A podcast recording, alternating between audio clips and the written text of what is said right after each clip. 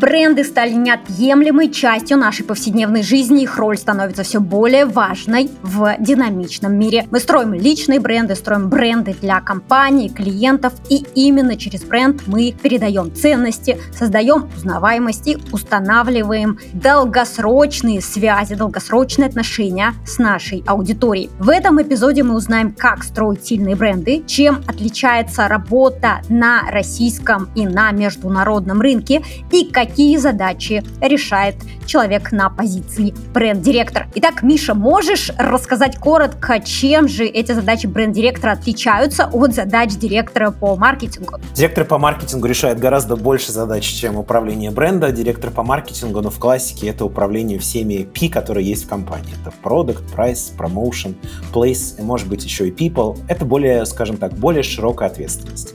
Директор по бренду, он занимается тем, что он создает бренд, он управляет брендом и он развивает бренд. Поэтому директор по бренду — это, с одной стороны, чуть уже, чем директор по маркетингу. С другой стороны, это человек, который занимается, наверное, самым интересным, что может быть. Это управление брендом в компании. Круто. И бренд, получается, это актив. И ты уже управляешь и создаешь актив, у которого может быть стоимость, она может расти, и как будто здесь более понятные метрики. Да, ты абсолютно правильно сказала. Хороший бренд, он всегда увеличивает капитализацию компании. И есть много методик относительно того, как оценивать именно денежный вклад бренда в капитализацию компании. Но самое простое, если совсем упростить вот на коленке, то есть, скажем так, у компании материальные активы, есть нематериальные активы. И вот обычно нематериальные активы, большая часть вклад в них — это бренд. А как это сделать? Это вот просто взять все, что есть в компании технического: здания, станки, даже патенты, это тоже, что можно пощупать. И взять, если компания публичная, взять оценку капитализации компании на рынке, на бирже, и от одного вычесть другое, будет, по сути, оценка бренда. Поэтому бренд всегда добавляет дополнительную стоимость к компании и к продукту. Но это уже не стоимость, а ценность. Да, и тогда понятно, что Сбербанк — это не сумма филиалов, так? Сбербанк — это не сумма филиалов, а Nike — это не сумма заводов, которые производят кроссовки. Круто! Спасибо большое за этот экскурс. Итак, о том, как строить сильные бренды на российском и международном уровне, нам расскажет Миша Чернышёв. Сейчас Миша — глобальный бренд-директор в компании InDrive. Ранее он руководил маркетингом в VK, Dodo Pizza, Yota и Tele2. В эфире NextMedia Podcast, и я, его ведущая, коуч-компетентный руководитель агентства экспертного маркетинга NextMedia, Нара Петрова. И перед началом эпизода хочу попросить вас оставить отзыв. Очень важно оставлять отзывы. И подписаться на подкаст на той площадке, на которой вы сейчас нас слушаете. Нам это необходимо для того, чтобы развивать подкаст. Спасибо, коллеги. И мы начинаем.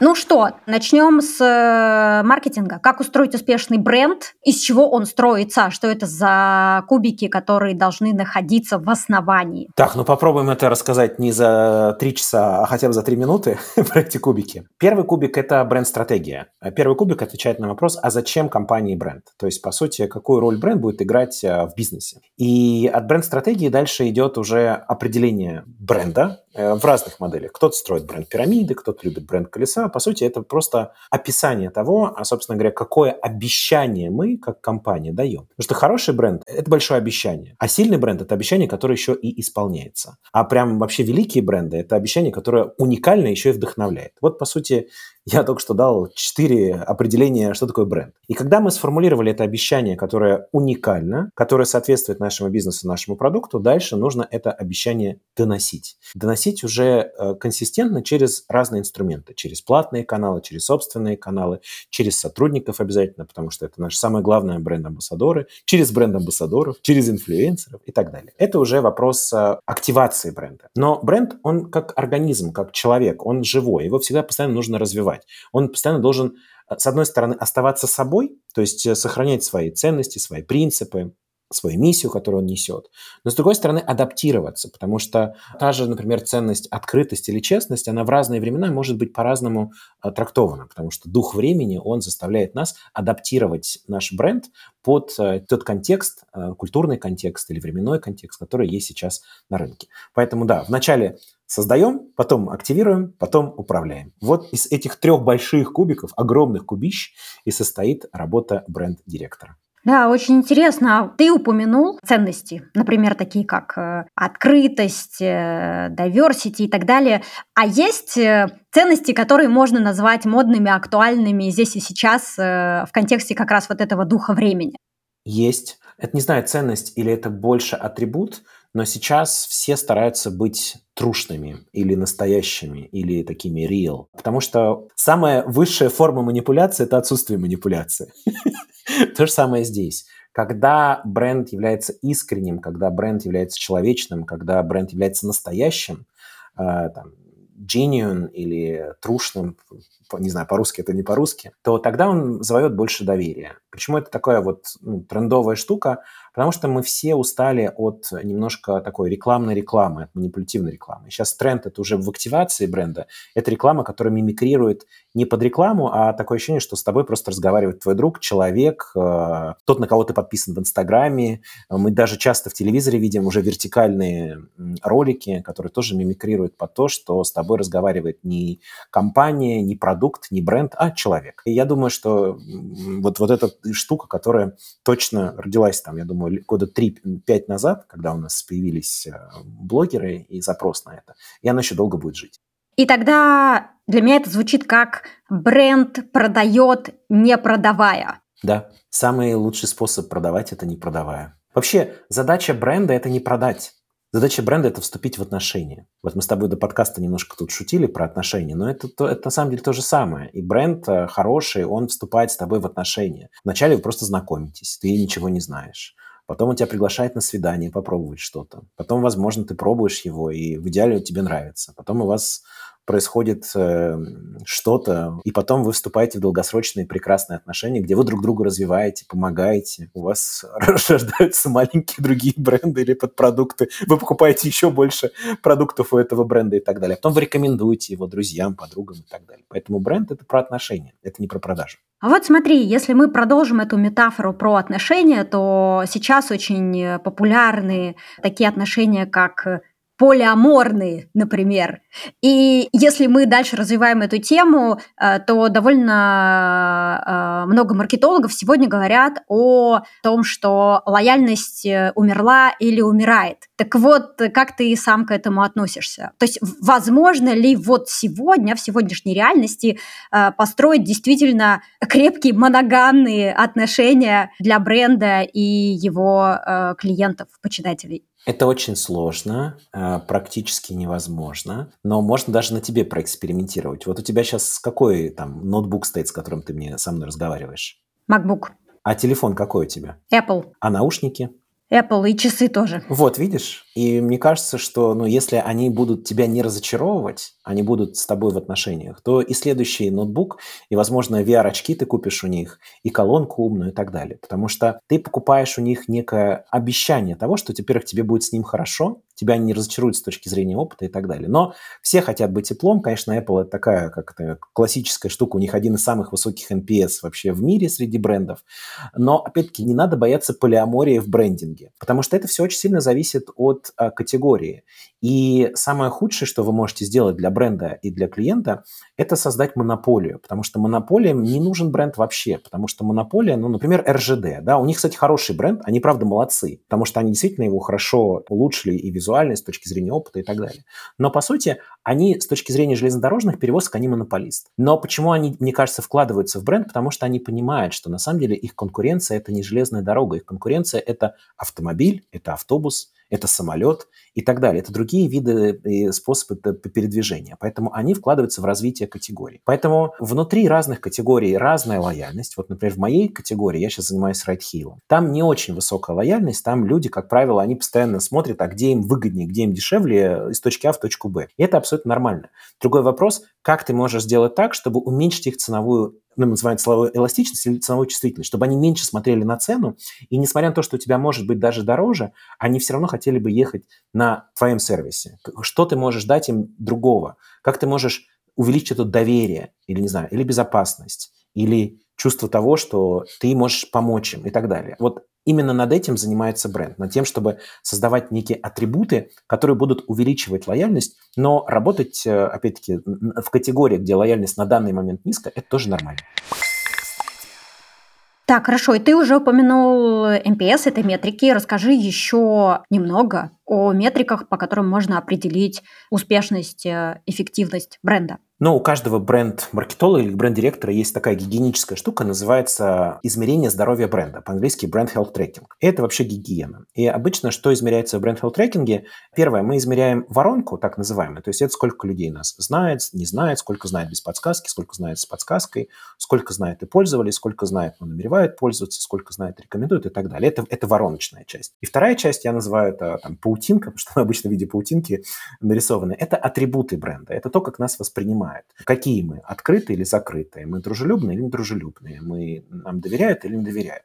У каждого бренда свой набор атрибутов, и этот набор атрибутов, он всегда идет из стратегии, из того, а какими мы хотим быть. И дальше задача бренд-маркетолога – это как раз-таки управление этими параметрами и понимание того, а как мы можем, допустим, увеличить доверие к нашему бренду или увеличить восприятие безопасности или увеличить восприятие доступности. Как через продукты, продуктовый маркетинг, так и не через продукты, не продуктовый маркетинг, а через какие-то либо активации, либо имиджевые коммуникации, либо коллаборации, либо сотрудничество с теми, это могут быть другие бренды даже, могут быть люди, могут быть селебрити, у которых как раз есть эти атрибуты. И это вот некая гигиена. Следующий уровень – это влияние бренда на бизнес. И там уже такой немножко более сложный анализ – это обычная эконометрика или маркетинг-микс-моделинг, когда мы понимаем, что при, например, 1% увеличение атрибута X, например, не знаю, доступности, у нас доля рынка увеличится на 0,5%, или наш LTV увеличивается там, не знаю, на $30, или наша выручка в год увеличивается там на X. Это немножко уже другая задача, это задача влияния бренда на бизнес. Но вот это тоже очень важный инструмент для того, чтобы понимать, собственно говоря, как твои инвестиции в бренд и бренд-маркетинг, они окупаются. Потому что в конце концов владельцам и собственникам им важно там return on marketing investment либо return on brand investment. И это то, что позволяет нам окупать инвестиции в бренд как в краткосрочном, так и в долгосрочном. Отличие, например, бренд-инвестиций от digital performance в том, что digital ты сразу меряешь эффективность, потому что digital происходит сразу, в мгновение. Бренд, у него всегда есть лаг. Этот лаг очень может быть большой. Это может быть 3 месяца, 6 месяцев, но даже может быть несколько лет. И поэтому здесь иногда нужен прыжок веры со стороны основателя, фаундера и команды, но потом все равно все приходят за цифрами. Все равно в конце концов тебя спросят за деньги, и тебе нужно показать, как твои инвестиции, допустим, год назад, окупаются или не окупаются сейчас. И как твоя стратегия, которую ты придумал, она окупается или не окупается для компании. Вот, я как раз хотела спросить, а как на старте понять, на какую кнопку нажимать? Ну, то есть, какой атрибут прокачивать? То есть, там, вкладываем в восприятие безопасности или вкладываем в доверие. Вот как понять, что из этого принесет оптимальный или наилучший возврат на инвестиции? Это всегда этап как раз стратегий и исследований, из которых ты делаешь некие гипотезы, но эти гипотезы должны быть оцифрованы, как обычно делаем мы. Всегда в категории есть какие-то драйверы. То, что драйвит тебя к покупке. Например, покупке пиццы, или покупке автомобиля, или выбора райдхейла. И эти драйверы, они универсальны для всех категорий. Но дальше есть сегменты. Есть для кого-то важна безопасность, и он готов переплачивать, для кого-то важна цена, и он готов пожертвовать безопасностью и так далее. И есть конкуренты. И у конкурентов уже есть некое выбранное позиционирование их брендов, где ты понимаешь, территорию, например, быстрого, не знаю, доставки занял Доминос. Мы туда уже не можем пойти, точнее, можем, нам это будет очень стоить дорого, потому что даже проинвестировали туда $миллионы, уже, не знаю, 30 лет, коммуницируют всем, что за 30 минут они довозят. Но есть, например, территория вкуса, которая никем не занята, или территория открытости и доверия, территория качества. Туда тоже никто не ходил. И тогда ты пытаешься оценить объем вот этого драйвера, объем людей, там, в штуках или в процентах на целевом рынке, с которой готовы тебе принести больше денег за то, что ты им дашь либо вкуснее, либо качественнее, либо еще что-то. Это пока идет оценки на уровне вот, исследований. И исследований бывает двух типов. Это качественные исследования, когда ты ловишь инсайты, это вот фокус-группы или один на один общаешься с людьми и пытаешься понять, что их триггерит. И количественные исследования. Вот количественные исследования – это когда большая выборка от 1000 человек, ты пытаешься понять емкость вот этой потребности или этого атрибута. Когда ты понял эту емкость, ты можешь ее экстраполировать ее на город, на страну. Иногда можно на весь мир, но весь мир сложно, потому что у нас очень разные страны, очень разные города и очень разные драйверы, но такую экстраполяцию тоже можно делать для неких таких коммодитизированных продуктов, типа, там, не знаю, минеральной воды, порошка и так далее. И после этого ты строишь гипотезу, строишь модельку. Но эту модель нужно тестировать. И дальше, то, чтобы ее протестировать, у тебя есть выбор. Либо, у тебя один рынок, ты просто делаешь прыжок веры и начинаешь инвестировать, либо, если у тебя много городов, много стран, это вот то, что там было в Dodo или то, что есть в InDrive, тогда ты выбираешь несколько целевых рынков, инвестируешь туда в рекламу или в коммуникацию, которая драйвит тебе определенные атрибуты драйвер, и смотришь, как это влияет. Если ты угадал, ты масштабируешь. Если ты не угадал, но обычно ты угадываешь, ты не масштабируешь. В принципе, методология того, как ты можешь спрогнозировать эффект бренд-стратегии, которую ты создал на основе качественных или количественных исследований. Так, да, интересно. И мне кажется, что здесь будет уместно попробовать выделить самые распространенные ошибки при бренд-стратегировании. Первая самая частая ошибка – это отсутствие бренд-стратегии. Это, наверное, самое частое. У многих брендов реально нет стратегии. И особенно это у молодых брендов, у стартапов. Это, опять-таки, это не страшно, кстати. Я тоже многим... ко мне приходят иногда стартапы, говорят, вот, у нас есть гипотеза. Я говорю, вам не нужен бренд. Вам нужно как раз найти продукт-маркет-фит. Для того, чтобы найти продукт-маркет-фит, вам не нужен бренд. Вам нужно понять вообще, ваш продукт, он взлетает или нет. И если он взлетает, то бренд, он как дополнительный двигатель или дополнительная мощь. Он может вас вытолкнуть на новый уровень. Но бренд не поможет из плохого продукта сделать хороший никогда. Поэтому первый этап, или первая ошибка, это отсутствие стратегии у хороших продуктов. Поэтому они болтаются. Вторая проблема, то, что стратегии очень часто бывают оторваны от реальности или оторваны от клиентов, от их потребностей. То, о чем я говорил только что. Что стратегии, они основаны на таком inside-out approach. Это тоже такая частая ошибка стартаперов, когда мы делаем продукт для себя, и нам кажется, да всем понравится. Но мы не проверили, какую потребность закрывает продукт и какую, самое главное, эмоциональную. Потому что есть функциональная потребность всегда, то есть кроссовки, они делают так, что ты можешь просто одеть и ходить в них, они должны в идеале не развалиться. Но бренд – это всегда про эмоцию, это не про функцию, потому что рано или поздно на любом рынке любой товар или услуга, она коммодитизируется. Что это значит? Они все одинаковые. Минеральная вода, она везде одинаковая. Эвиан от Шишкиного леса ничем не отличается по химическому составу, только отличается брендом. И дальше когда ты функционально определился, что у тебя есть, нужно найти ту самую эмоцию, а эмоция должна резонировать, мы называем это с клиентским инсайтом. Что тебе нужно? Тебе нужно выпендриться и тогда показать, что ты покупаешь дорогую минеральную воду Эвиан. Или тебе просто нужна безопасность. И понимать, что ты пьешь не какую-то странную воду из-под крана, а какой-нибудь, Шишкин лес или еще что-то, чтобы просто чувствовать себя в безопасности и так далее. Поэтому вторая наиболее частая ошибка – это когда бренд создается без привязки к инсайту или без привязки к аудитории. И, наверное, еще такие уже тактические ошибки заключаются в том, что мы классно создали бренд на бумаге, он красиво расписан, все четко сделали исследования, но мы его не активируем так, как есть на бумаге. То есть в PowerPoint это все красиво, а в реальности ничего, у нас месседжи разные, у нас все неконсистентно. Мы говорим, сегодня мы, взрослый старец, а вечером мы молодая распутная девушка, как с точки зрения бренда. И мы очень конфьюзим наших клиентов и нашу аудиторию. Это уже ошибка при не создании бренда, а при уже активации бренда. Это очень часто, особенно в больших компаниях. В больших компаниях очень тяжело, потому что очень много стейкхолдеров. И тебе вначале нужно залайнить всех людей внутри, для того, чтобы бренд начал жить в пиаре, в коммуникации, в СММе, в рекламе, в диджитале, в BTL, в точках продаж, чтобы он имел единый tone of voice, единый дизайн, единую идентику, единый стиль, единый образ, единый характер. Да, и тогда в какой момент бизнесу нужна бренд-стратегия? Когда бизнес понимает, что он коммодитизируется. То есть как только бизнес понимает, что его продукт сейчас уже не уникален, что у него уже очень много конкурентов, в идеале до этого момента, ему нужно понимать, кто он, какую дополнительную ценность он несет. И в идеале бренд, у него не только эмоции есть, но у сильных брендов еще всегда есть очень вдохновляющая, мы называем это словом либо purpose, предназначение, либо миссия, это, собственно говоря, нематериальное обещание, которое он предлагает миру. И особенно это вот в развитых странах очень важно. И, там, например, Западная Европа, Америка, Япония, вот все такие бренды типа там Патагония и так далее, они всегда обещают чуть больше, чем там, не знаю, просто одежда, или чуть больше, чем просто там напиток и так далее.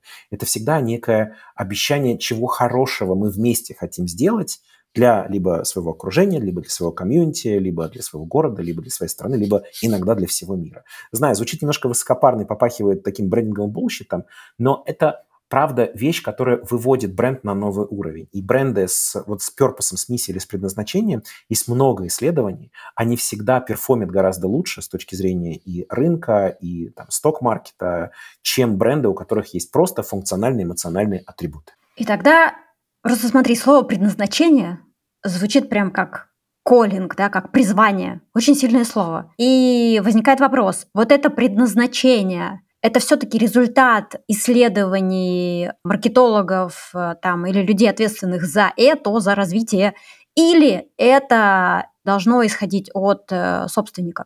Ой, это очень классный вопрос и очень сложный. Если это предназначение, оно исключительно результат исследований маркетологов, то люди не дураки. Люди понимают, что ими манипулируют. И есть классные бренды, у которых есть классное предназначение, но они являются манипулятивными. Например, я очень люблю бренд DAF и их рекламную кампанию Real Beauty, но это чистое манипулятивное предназначение, потому что у компании, которая принадлежит бренд DAF, есть, например, бренд Axe, который абсолютно мускулинный и использует такую сексуализированную повестку, который никак не сочетается с Real Beauty.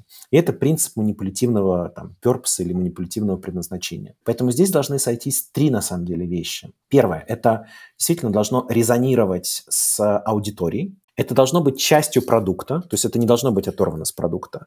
Но самое главное, это должно поверить вся, не только собственник, не только владелец, но этому должна поверить вся компания. Вся компания, все сотрудники, они должны верить и иногда принимать решения, которые будут в краткосрочной перспективе быть хуже для бизнеса, но показывать, что они не идут вразрез с их миссией, перпосом и предназначением. И это очень сложно, и это всегда требуется некая воля как владельца компании, так и всех сотрудников, иногда поступаться краткосрочными бизнес-результатами в пользу доказывания всему миру и себе, и другим того, что ты соответствуешь своему миссию, предназначению или перпосу. И в этот момент внутри меня возникает комментарий в духе: «Миша, а не идеализируешь ли ты маркетинг?» Идеализирую очень сильно, и я идеализирую и маркетинг, и создание брендов, но мне кажется, только так, идеализируя особенно создание брендов, ты можешь создать великий бренд. Это одна из причин, почему я, например, никогда не работаю с токсичными продуктами, никогда не работаю там, с алкоголем, сигаретами, с гэмблингом и так далее, потому что я искренне считаю, что маркетинг и брендинг, он может принести очень много вреда. Всегда есть темная сторона вот этой замечательной вещи, которые мы делаем.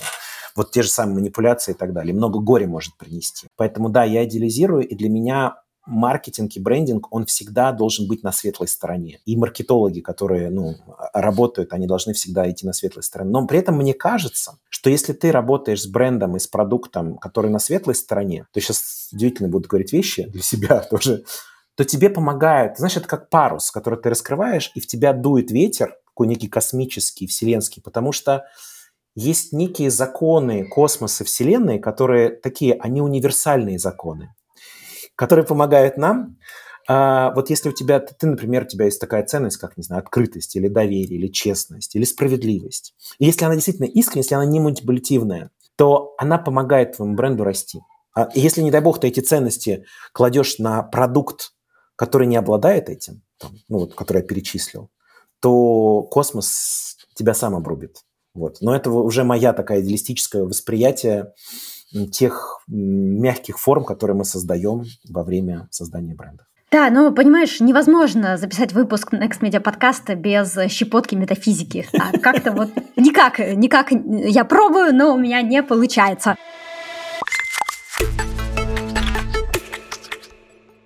А давай вернемся, это grounded, да? Расскажи, пожалуйста, чему тебя научил опыт работы с брендом Dodo, потому что ты упоминал уже сегодня. Dodo — это был интереснейший, сложнейший стартап. И когда я пришел в Dodo на full-time, пришел как раз с позиции директора по маркетингу ВКонтакте. Во-первых, никто не понял, что это было и как я мог вообще уволиться из позиции директора по маркетингу ВКонтакте. То, с одной стороны, это было очень больно, потому что на тот момент стартап был убыточный. У нас было, я помню, денег на 6 месяцев операционной работы. И еще для меня это была сложность в том, что это был новый для меня продукт. Я никогда не работал с квик-сервис-рестораном. А еще это была новая категория. Это был франчайзинг. И еще была сложность в том, что не мы только управляли брендом и маркетингом, а у нас были партнеры, которые имели свои локальные бюджеты на маркетинг. И мне пришлось полностью обнулиться, пришлось полностью забыть все, что я знал до этого, и собрать вначале себя, а потом систему маркетинга и систему бренда внутри Dodo. И меня, наверное, Dodo научил никогда не бояться чего-то нового, наоборот, ждать этого, и никогда не бояться обнуляться, и не бояться разучиваться, потому что очень часто наша проблема, таких взрослых маркетологов я называю, в том, что вот эти знания, они как ракушки, они на нас оседают и не дают нам быстро плыть. И нам нужно регулярно себя счищать, вот это, во-первых, спесь и мысль о том, что мы знаем все, и пытаться снова с нуля открытыми глазами учиться чему-то новому. Только тогда ты можешь что-то изобрести и пойти быстрее, чем шли люди до тебя. Вот, и, наверное, этому меня метафизически научил стартап Dodo. Круто. А вот возможно ли бренд-стратегия без бюджета? Возможно. И можно даже делать и бренд-стратегию на коленке без бюджета, и даже бренд-активации можно сделать без бюджета. Потому что такое бренд-стратегия? Но бренд-стратегия – это, по сути, ответ на вопрос, в чем наше там уникальное обещание, оно же позиционирование, и дальше как мы его будем активировать. И активация же они тоже могут быть без бюджета, потому что у любого бренда у него есть очень много собственных медиа. Да, вот, например, у тебя есть подкаст, это твой собственный медиа.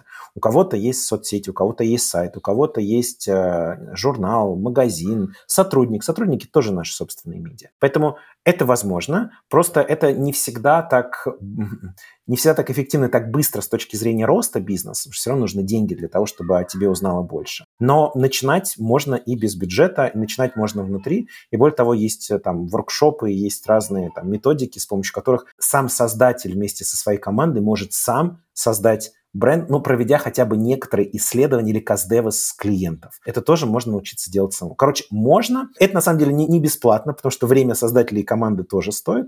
Но если совсем плохо у стартапа, можно начать создавать бренд и активировать его без бюджета. Вот, давай про 3 шага, которые позволят разрабатывать бренд-стратегию без бюджета. Первый шаг – это исследование. Первый шаг – это понимание своего клиента. Вот это то, что мы называем либо каздевом. Есть замечательная книжка Джона Фицпатрика «Спроси маму». По-моему, так она называется, можете прогуглить. Это то, как, по сути, правильно уметь задавать вопросы вашим текущим клиентам или потенциальным клиентам. И это первый шаг, который позволит вам вообще оценить гипотезу и за что люди... Ответить на вопрос, за что люди вас либо будут выбирать, либо уже выбирают, за что они вас рекомендуют или будут рекомендовать. Это вот ваша уникальность именно с точки зрения продукта. И там же вы можете нащупать некие более эмоциональные боли, а на самом деле какую глубинную потребность решает ваш продукт. Не функциональную потребность, а глубинную потребность. Почему я покупаю этот порошок? Потому что я хочу белье белое, или потому что я хочу казаться для своей семьи хорошей мамой, или я хочу нравиться, своим детям, или мужу, или еще что-то. Это уже более глубинная вещь. После этого второй этап – это некие количественные исследования, которые тоже можно спокойно проводить на собственной аудитории. Мы, например, в Dodo Pizza, когда запускали это в Великобритании, мы настраивали рекламу в Facebook в кабинете за 3 копейки и делали количественники на несколько сот людей. Это стоило нам буквально, 50-100 фунтов. При этом мы получали еще контактные данные этих людей, и во время открытия мы дарили им бесплатную пиццу. То есть мы убивали 3 зайцев, на самом деле, при этом. Это второй. Третий шаг, тут, будет больше, чем 3 шага, их 5. Третий шаг – это синтез.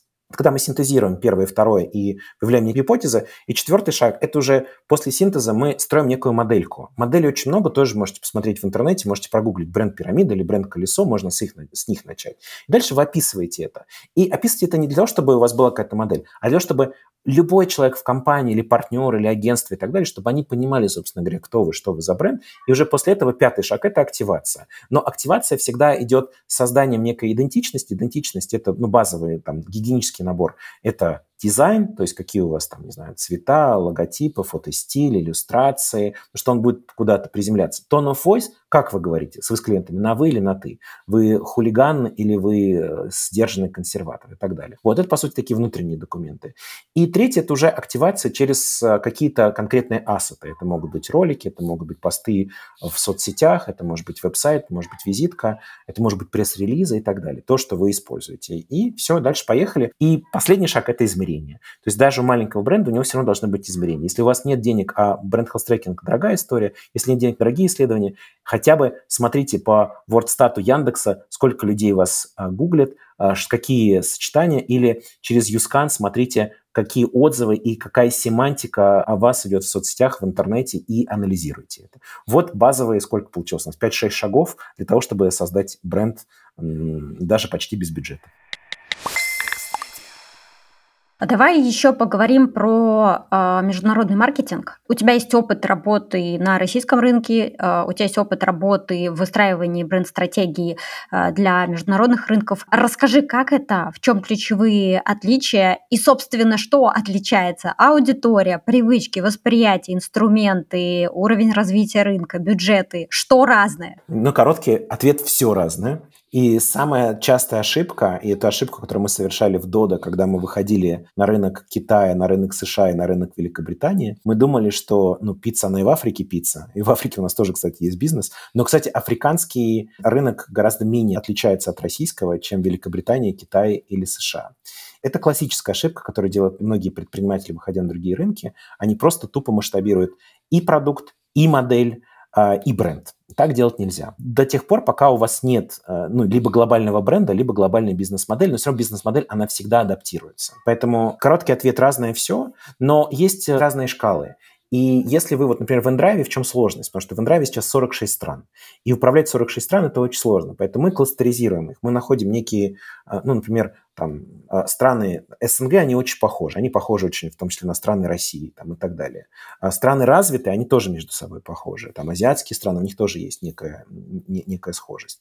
Поэтому первое – это, возможно, собирать страны или города, если у вас рынки – это города, например, города-миллионники или 100-тысячники, или маленькие города, в некие группы. И дальше для этих групп уже адаптировать как бизнес-модель, так и бренд. Например, в Великобритании мы, когда мы выходили с нашей бизнес-моделью, мы не учли, что самая большая статья расходов у нас в бизнесе будет – это labor cost или стоимость труда. Потому что, в России у нас довольно-таки дешевый труд, мы этого не понимаем и не сознаем, но очень доступный. В Великобритании минимальная ставка, которую мы платим курьерам, пиццемейкером, она составляет 11 фунтов в час. Это по законам обязаны платить, а с налогами набегает еще больше. И наша модель изначально, она была очень labor-intensive. Это значит, что мы закрывали неэффективность рабочей силы. Мы поняли, что у нас модель никогда не сложится ни при любой выручке, просто потому что слишком много требуется людей. И поэтому мы пошли в сторону оптимизации процессов и роботизации частично, для того, чтобы убрать как раз-таки вот эту нагрузку с модели на labor cost. И при этом другая интересная штука, что food cost, или себестоимость ингредиентов в Великобритании, сильно ниже, чем в России. Потому что в России у нас есть импорт, нам сложно импортировать соус мути и так далее. То есть у нас фудкост может быть 30%, там он может быть 15%, но у нас лейбор-кост может быть 10%, а там он 30%. И всегда требуется аналитика, первый шаг, это на выход на международный бизнес, это анализ того, как твоя бизнес-модель будет работать. А второе – это адаптация твоей бренд-стратегии, потому что даже Макдональдс, даже Apple, они все равно адаптируют не бренд. Бренд у них единый, он глобальный, но адаптируют активации. И это именно связано с культурными особенностями. Да? Где-то ты можешь показать девушку в мини-юбке, где-то должен показать ее в хиджабе. Где-то ты можешь показать знак peace, где-то этот знак будет восприниматься по-другому. Где ты можешь шутить напрямую, где-то ты не можешь шутить. Поэтому вот этот вопрос локальной адаптации, он стоит всегда для любого глобального бренда. И вообще это очень сложный баланс, и мы только пытаемся его искать как раз в InDrive между глобальным и локальным. Потому что, с одной стороны, должен быть local relevant или быть понятным и приятным и любимым людям, живущим в стране. Но, с другой стороны, ты все равно должен иметь некое единое восприятие между разными странами. И это очень сложный баланс. Дальше мне интересно, за какими брендами ты сам наблюдаешь и стратегии каких брендов кажутся тебе убедительными сегодня? Мой самый любимый бренд сегодня – это Airbnb, потому что они, во-первых, так же, как и InDrive,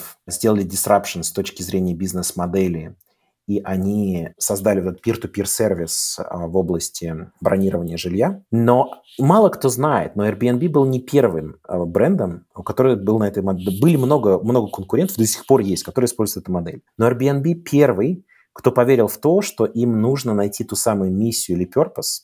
И они взяли классного консультанта из FMCG, который как раз вот по этому дорожке прошел. У него было 400 интервью. Из 400 интервью он вывел кучу инсайтов, потом у них было количественников.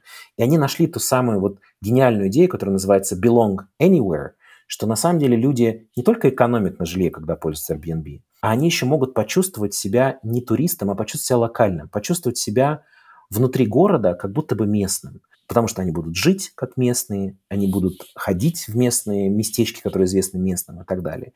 И когда они нашли это, они начали, во-первых, передвинули все инвестиции из перформанс-маркетинга и диджитал в бренд-рекламу. Это позволило им сильно обогнать всех конкурентов и вывести на новый уровень. Меня безумно вдохновляет их кейс, и мы пытаемся в InDrive сейчас сделать то же самое. Мы вот буквально несколько месяцев назад сформулировали свой purpose, который звучит как «Challenge Social Injustice», и сейчас мы пытаемся понять, как его правильно активировать. И первый шаг – это сделать так, чтобы люди внутри компании не поняли, что это значит, и как эта миссия помогает им в работе. Потому что если это не будет мешать им в работе, они не примут это никогда. И уже дальше активировать это через спецпроекты, коммуникации, активации, и самое главное – продукт. Продукт должен отвечать этой супермиссии. Вот. Поэтому сейчас мой любимый бренд – это Airbnb. Да, круто. И даже интересно, как вы понимаете вот этот ваш мото, да, Challenge Social Injustice, как вы будете это переносить на разные рынки? Это вызов большой, потому что тут есть, во-первых, само слово тяжелое, injustice. Там есть два слова в английском. Есть injustice, есть unfairness. Вот, мы тоже спорим, там есть как это трудности перевода, потому что injustice – это больше такой юридический термин, unfairness – это больше как раз то, что мы в русском языке называем несправедливость. И то у нас переводится как несправедливость на русский язык, и то оно одинаково переводится, но там оттенки разные. Но здесь очень важно найти ту самую боль, потому что, например, вот сейчас мы там, у нас есть прям целое направление внутри компании, которое называется Invision, которое как раз занимается, называем, проекты прямого влияния. И, например, у нас есть целая сеть школ в Африке, 100 школ, которая помогает африканским детям начать программировать на компьютере. То есть это проект, который называется Begin IT, его задача – это дать возможность и доступ к образованию детям. И это тот социальная несправедливость, которую мы видим в мире, потому что люди, к сожалению, рождаются очень в неравных условиях, и мы хотим вот эту разницу сгладить. И все это пошло от продукта, потому что изначально мы видели, что люди, когда хотят вызвать такси, у них не всегда справедливая цена, потому что алгоритм не всегда прав, он не всегда попадает в цену. Она может быть несправедлива как для водителя, так и для пассажира.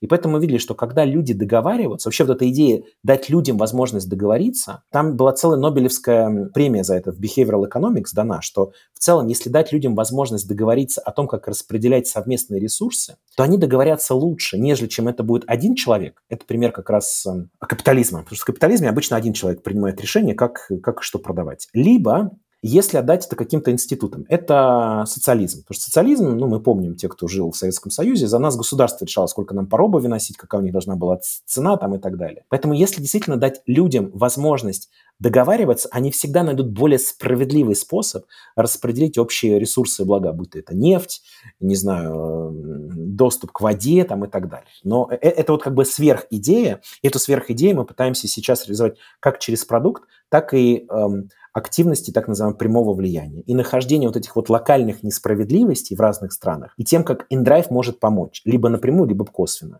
Не обязательно всегда через рыбу, может быть, через удочку, что мы можем дать удочку людям, локальному комьюнити, которые могут из этого уже сделать более справедливые отношения, либо мир, либо еще что-то, кусочек у себя в комьюнити. То есть этот лозунг, он в том числе отражает и продукт, да, то есть особенности, заложенные внутри продукта. Да, в этом как раз и сила вот этого purpose или предназначения или миссии, что она всегда должна быть, с одной стороны, связана с продуктом, что если нет связки с продуктом, это очень, это такая фейковая штука. Второе, она должна резонировать и должно идти от фаундера, и это на самом деле та миссия, которую наш фаундер Арсен Томский, он постоянно транслирует это внутри и снаружи.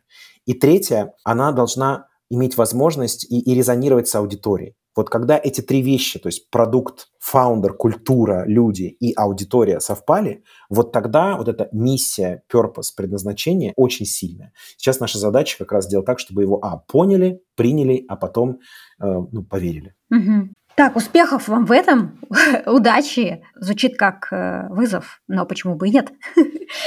А вот смотри, очень многие последние годы называют мир неопределенным, непредсказуемым, говорят о кризисе. И отсюда вопрос, а нужно ли бренд-стратегам на это реагировать и каким-то образом обновлять бренд-стратегию? Хороший вопрос. Это вот у тебя был в самом начале тоже классный вопрос по поводу того, есть ли какие-то вещи, атрибуты, которые соответствуют духу времени или какие-то трендовые. Я тогда ответил, что это трушность, реальность и так далее. Еще один тренд, который как раз-таки возник во время ковида, во время пандемии, и сейчас он и усиливается, это то, что люди очень ценят в бренде некую стабильность и надежность, потому что ты абсолютно права. Когда все вокруг настолько турбулентно, когда все вокруг летит фертам-тарары, очень хочется где-то найти вот ту самую палку, за которую опереться, когда вокруг тебя бушует цунами. И если бренды могут дать эту надежность, эту стабильность, так или иначе поддержку через, страховки или, защиту. Если у тебя не хватило денег, они тебе прощают кредиты или еще как-то. Но кредиты честные кредиты, не те самые микрокредиты. То этот бренд будет иметь большую ценность для людей, потому что это как раз соответствует вот той самой боли, которая есть сейчас, и которая, я думаю, с нами как минимум на несколько лет. Дай бог быстрее, чтобы это закончилось, но как минимум на несколько лет это точно. Это боль у нас всех во всем мире. Супер! Ну что, хочется всем пожелать в 2024 году быть здоровыми. Пусть бренды ваши тоже чувствуют себя хорошо. И спасибо, что дослушали до конца. С вами была Нара Петрова, коуч-компетентный руководитель агентства экспертного маркетинга NextMedia, а также Миша Чернышёв, глобальный бренд-директор в компании InDrive. Друзья, если вы еще не знаете, какой подкаст послушать следующим, то напоминаю вам о выпуске с итогами 2023 года для диджитал-рынка, о котором я говорила в этом выпуске. Ссылку вы найдете в описании. И подписывайтесь, пожалуйста, на телеграм-канал нашего подкаста. Там вы найдете больше полезной информации. Оценивайте выпуски NextMedia подкаста в том приложении, в котором нас слушаете. Мы всегда рады комментариям, оценкам и обратной связи. Спасибо, друзья!